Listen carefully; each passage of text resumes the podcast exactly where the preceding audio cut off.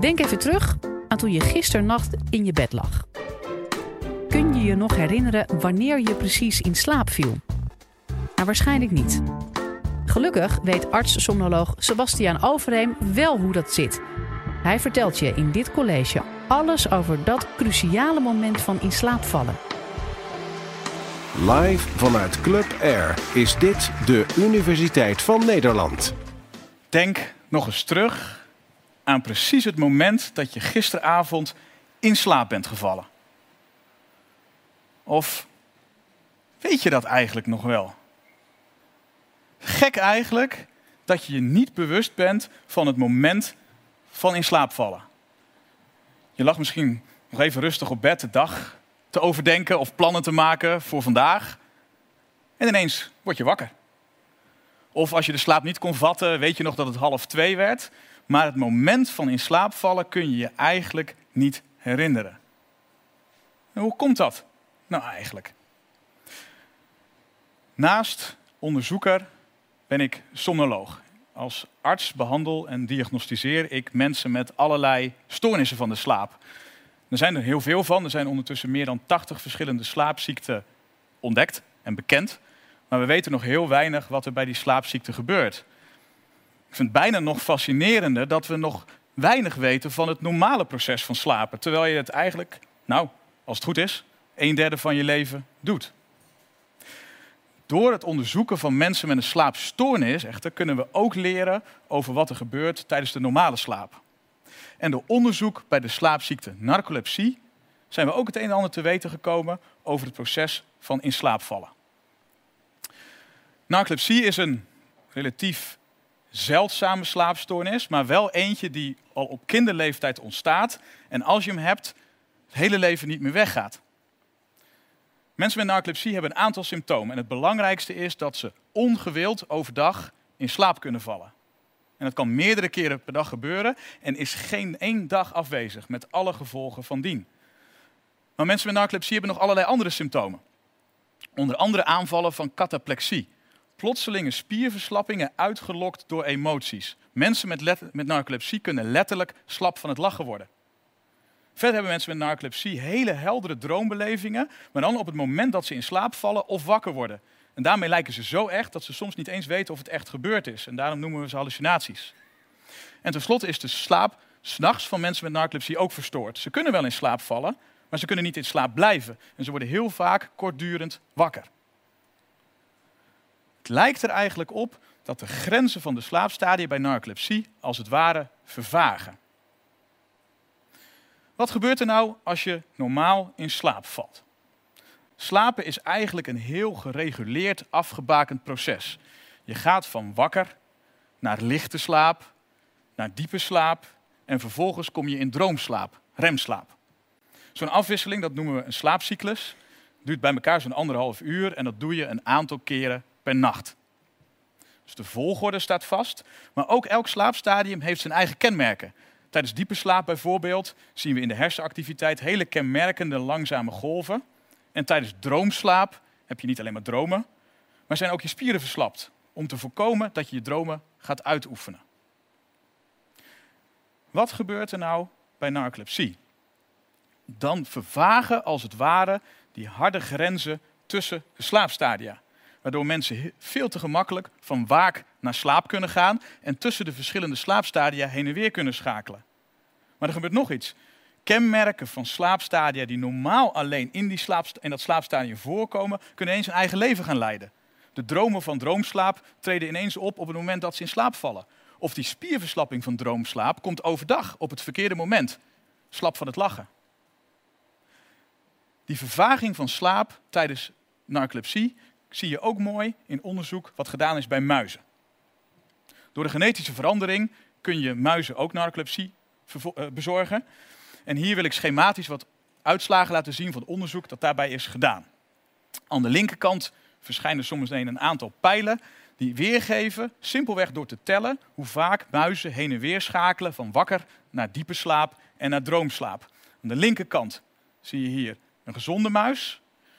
En je ziet dat hij zowel in de dag, bij de muis is dat de nacht, de actieve periode, het is een nachtdier, als in de nacht, onze dag, de actieve periode, er wel heen en weer geschakeld wordt, maar vooral in de inactieve periode, in de nacht. Bij een muis met narcolepsie gebeurt er iets heel anders.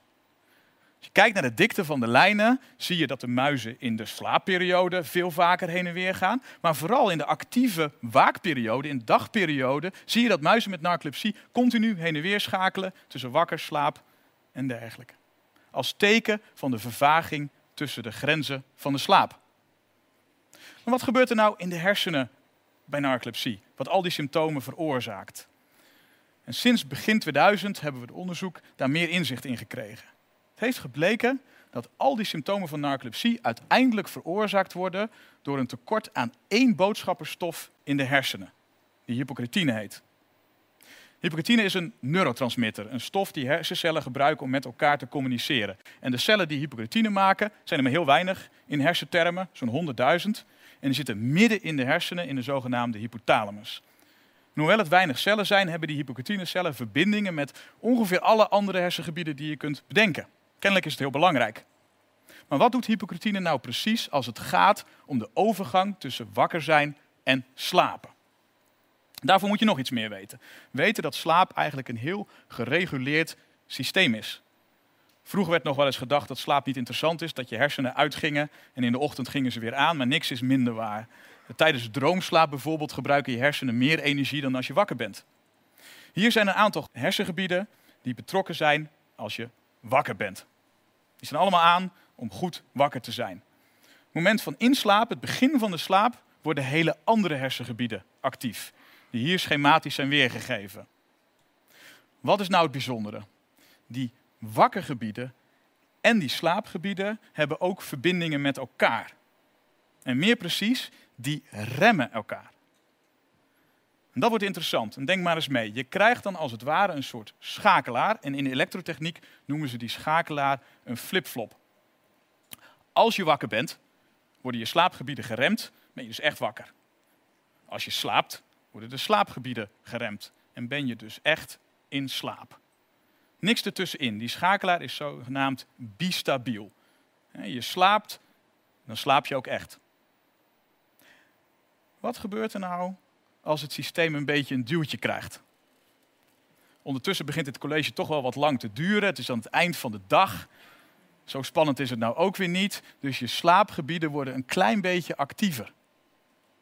Prompt beginnen die op hun beurt die wakkergebieden te remmen, waardoor die wakkergebieden minder actief worden. En vervolgens de rem op de slaapgebieden wegvalt, waardoor ze nog actiever kunnen worden.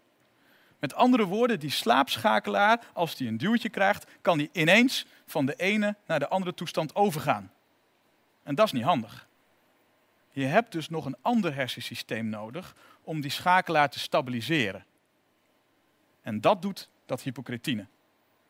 De hypocretinecellen activeren de slaapschakelaar aan de waakkant. En als een soort vinger op de knop stabiliseren ze de slaapschakelaar. Mensen met narcolepsie missen het hypocretine, waardoor de schakelaar instabiel wordt en veel te gemakkelijk van de ene naar de andere toestand switcht en weer terug. Daarmee bijvoorbeeld de slaapaanvallen overdag verklarend. De hand van onderzoek van narcolepsie hebben we ook inzicht gekregen in misschien nieuwe manieren van behandeling. Helaas is het nog niet gelukt om die hypocretine-functie over te nemen als de ultieme behandeling van narcolepsie. Maar het heeft wel iets anders opgeleverd. Er komt een hele nieuwe generatie slaappillen aan die gebaseerd is op het tijdelijk blokkeren van het hypocretine. Iemand met slapeloosheid, insomnie, kun je eigenlijk voorstellen dat die slaapschakelaar juist te stabiel is en niet uit de wakkertoestand kan. En door met die medicatie nou tijdelijk de hypocretine te remmen, wordt de schakelaar wat instabiel, zodat de overgang van waak naar slaap veel gemakkelijker gemaakt kan worden. Aan de hand van onderzoek bij narcolepsie heb ik jullie iets verteld over het normale proces van in slaap vallen. En nu weer terug naar de vraag. Waarom kun je je niet herinneren van het moment dat je in slaap viel?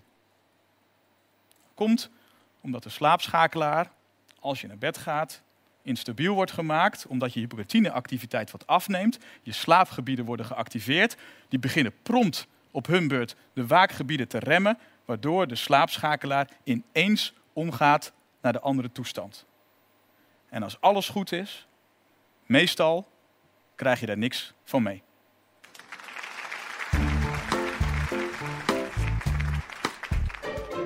Wil je nou meer afleveringen van de Universiteit van Nederland horen? Check dan de hele playlist en ontdek het antwoord op vele andere vragen.